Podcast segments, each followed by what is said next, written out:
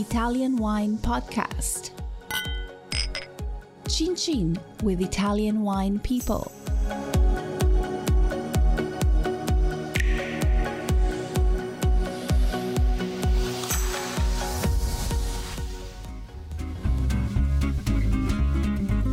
Hi everybody! Italian Wine Podcast celebrates its fourth anniversary this year, and we all love the great content they put out every day. Chin Chin with Italian Wine People has become a big part of our day, and the team in Verona needs to feel our love. Producing the show is not easy, folks. Herding all those hosts, getting the interviews, dropping the clubhouse recordings, not to mention editing all the material. Let's give them a tangible fan hug with a contribution to all their costs. Head to italian wine podcast dot com and click donate to show your love.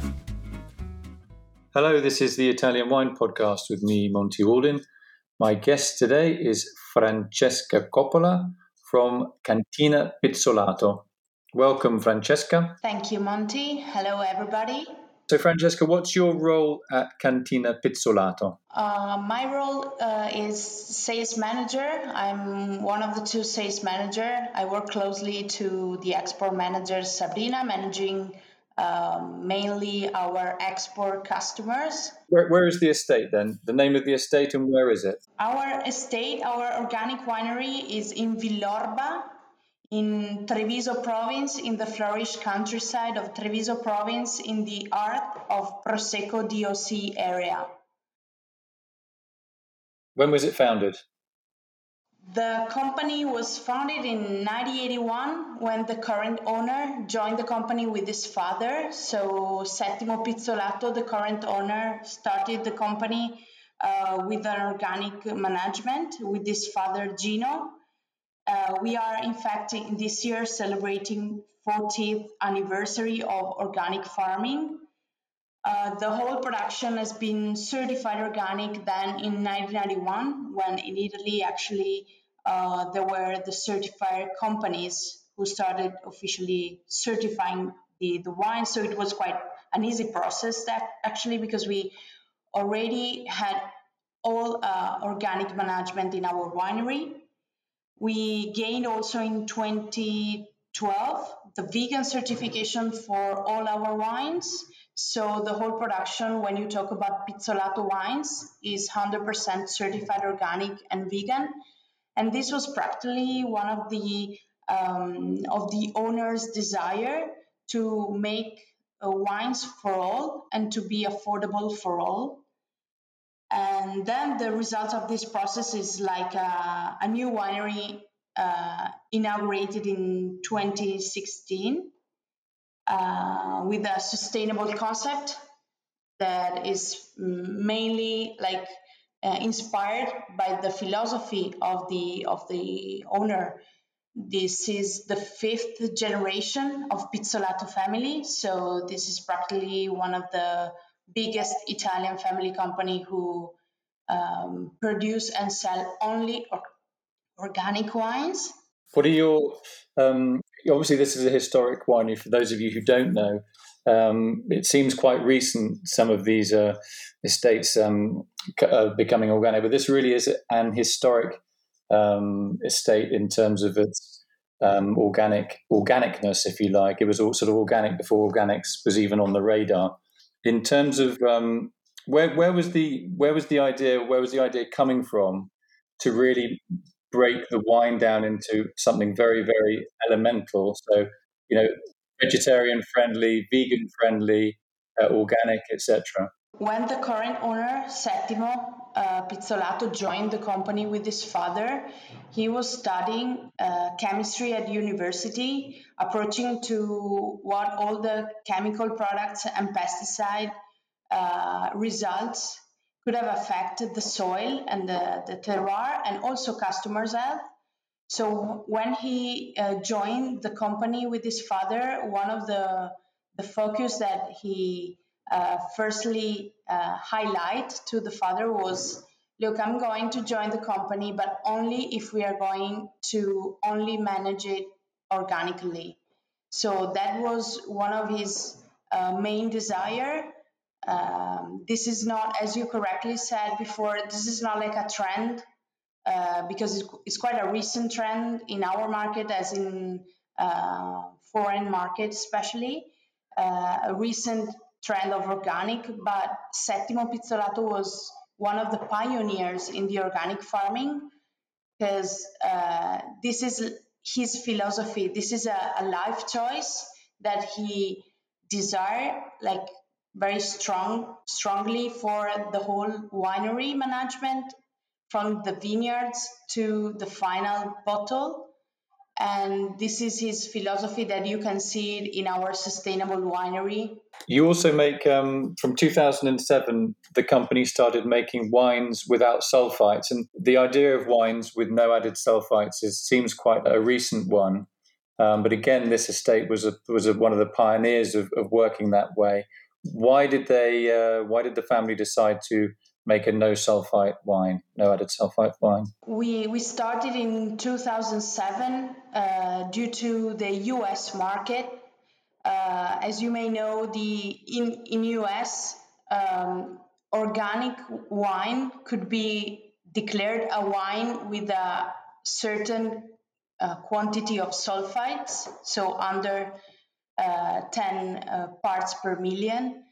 Uh, that was a, um, a, a specific request from that market, in which we we approached actually our wines since nineteen ninety-four. So we were already there with our with other wines, but then it started the, the strong desire also to go beyond, and and that was mainly uh, through that market, in which we started with a Cabernet without added sulfites. And then we implemented the line following the great success that from the beginning uh, the Cabernet uh, had in the U S market. And then we spread it also in other markets. Uh, the whole line now is covered by the Cabernet without added sulfites, then a Merlot, no added sulfites, a red blend, Merlot and Cabernet, uh, and then a Prosecco, a sparkling Prosecco D O C brut, no added sulfites. All of them are still uh, exported to the United States, and uh, we are also seeing an increasing interest in the no sulfites also from the customers of other markets and of our national markets too. Mm-hmm. Yeah, America was kind of ahead of um, other countries in in delineating, um, delineating, I should say, um, organic wines and organic wines that didn't contain any added sulfites. Uh, and obviously, um, this company has been very ahead of the game by by looking at, looking at that and and developing the wines that would fit that particular niche. Um, so again, again, this estate, the Pizzolato, is very much, um, you know, this idea of um, organics being a little bit sleepy, um, but this estate has always been ahead of the game. And what other what other ranges have you got? That uh, um, successful ranges have you got? Mm-hmm. We um, one of the like the best sellers in our range is our sparkling D O C Prosecco Extra Dry. This cover also like a, a full uh, sparkling Prosecco D O C line uh, that also combines like a, a sparkling Prosecco D O C brut and the new release, the sparkling Prosecco D O C Rosé. So uh, the sparkling D O C Extra Dry, the Prosecco Extra Dry, uh, has been for several years the best sellers in the Swedish market. And so we reached up more than two millions of bottles only in that uh, market. And it is now like seeing a great success all over Europe uh, and also uh, overseas. And the last one, the, the new release, the Prosecco D O C Rosé, D O C Rosé, uh, which um, we have released since last November, vintage twenty nineteen. And then we approached to the new vintage twenty twenty from the beginning of this year, is is actually seeing a great success too. This is one of the um, the most successful of, of this year, uh, being a Prosecco and also following the Rosé trend of several markets, especially abroad. Uh, let me also add uh, among all the best sellers, like a sparkling rosé of our line called Muse that we have launched in twenty nineteen. Uh, Muse is a double concept. Muse as Muse inspirational art and beauty, but also Muse as multi-use. So the the concept behind this line was to give a second life to the bottle once the consumer has the chance to uh, enjoy the content. So you can see it is like a very precious and exclusive glass with kind of diamonds all around. And the idea is, uh, as our philosophy, is to be sustainable uh, three hundred sixty degrees. So not, on, not only because of the organic certifications, but also as a, a daily commitment also in our packaging. The, the Muse line embraced this kind of commitment. So the idea is to not waste the bottle after Uh, after drinking the wine, but giving a second chance as a bottle of water or uh, a flower vase or like a candle. So just to uh, to express also with these choices our philosophy. Hey guys, this is a brief intermission to give a shout out to our new sponsor, Ferro Wine, the largest wine store in Italy since nineteen twenty. We are delighted to have them on board and thank them for their generous support and our new t-shirts. Find out more on italian wine podcast dot com. Now back to the show. Just a quick word on um, sparkling wines. Champagne, for example, is statistically effectively the least the least organic wine region statistically of all the great wine regions of the world. And um, just seeing the trend that are going on in the Prosecco arena is there seem to be more and more organic or even biodynamic sparkling wines. Is that is that sort of trend that you're very well tuned into as a company? Yes, I can confirm you that the trend of organic also in in the Italian viticulture is uh, is really increasing in the last in the last years. This is a, um, basically a customer request. So we are seeing more and more uh, health conscious um, and eco conscious uh, consumers that are asking for like more organic wines, more no sulfites added wines.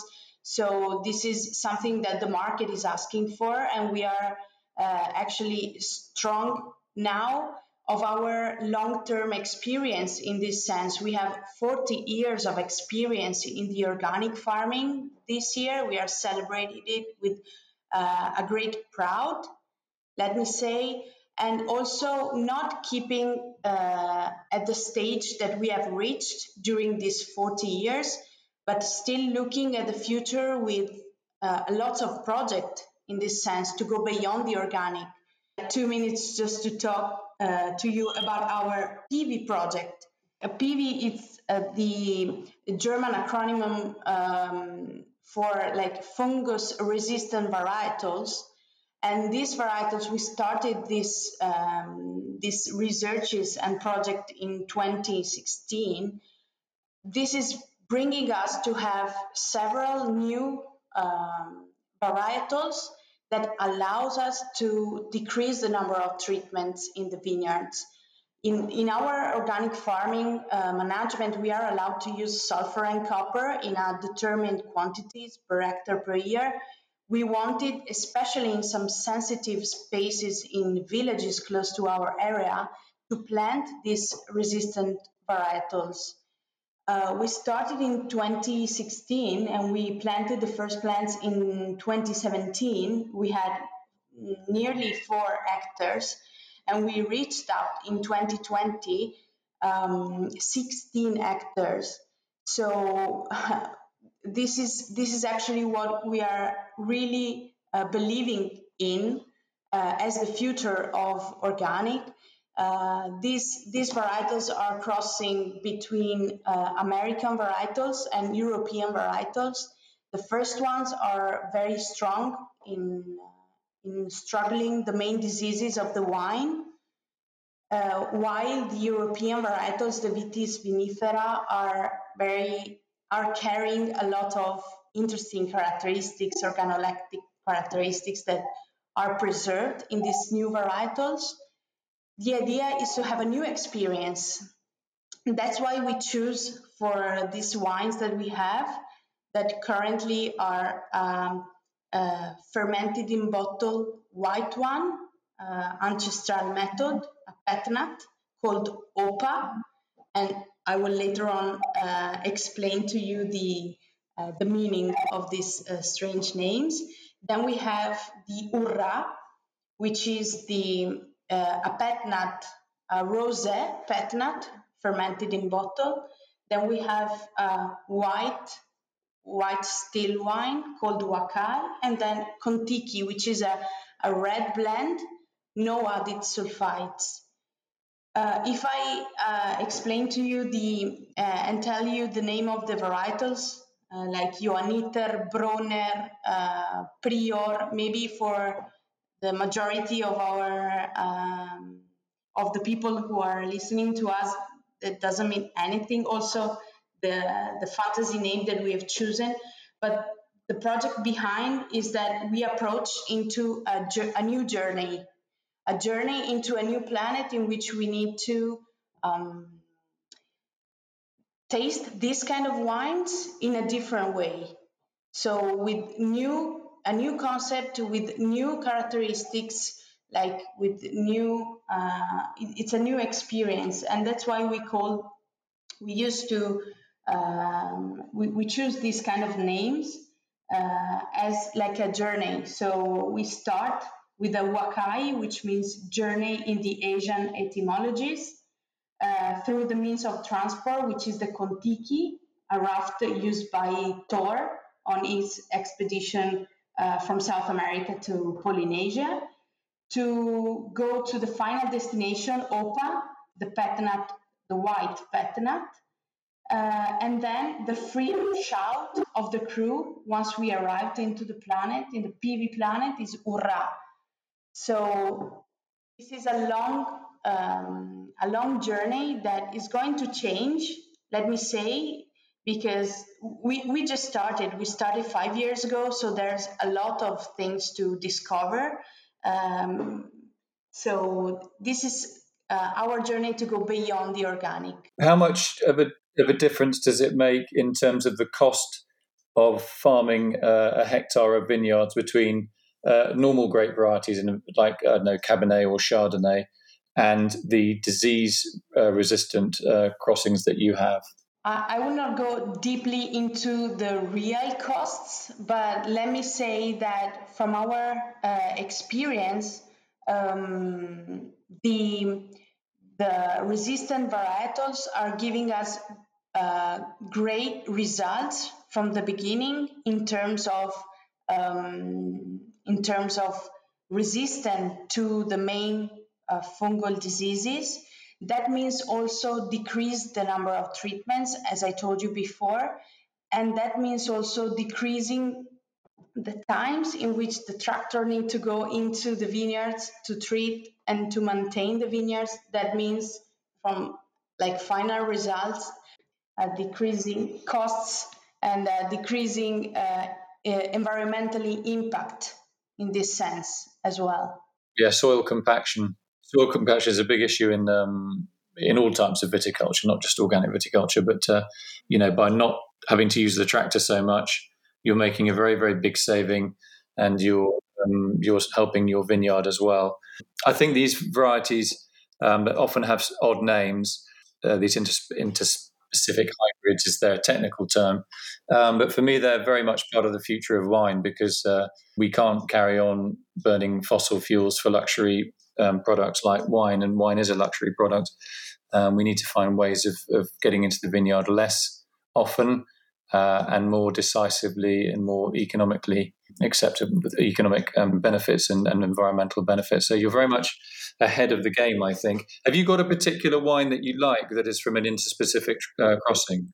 Or a hybrid? What are your favorite wines? Just give us some of the names of the grapes and then what they taste of. Um, let me say that the favorite one for me is now the, the last released, is the Ura, is a, um, a pet nut made from Prior grape, uh, one hundred percent of Prior. It has um, an eye-catching pink color. It's super amazing color. That's why we uh, we we started using Prior only for the red wines, for for the Kon-Tiki, for example. But then we saw the great potential also from a color point of view, and this is amazingly pink. Uh, and it has like um, kind of a tropical characteristics, so you can like perceive some tropical fruits on the nose, then uh, pomegranate. So it's very uh, easy drinking, is uh, refreshing, and just thinking about this hot summer we are just approaching here in Italy, this is the perfect sipper for any aperitif in this summer season. Okay, so um, what's the next project you have lined up for Cantina Pizzolato? So there's an upcoming uh, new opening here in Pizzolato. One of the, the, the main project is um, uh, a new wine bar that we are building close to the winery inside the, the estate. And this is going to complete an already good hospitality offer that we are uh, already um, giving to, to visitors and to our customers. So ideally, when the when the winery has been built, the idea was like to be more transparent to the customers who are uh, searching for uh, sincere producers and faces behind the glass they're tasting.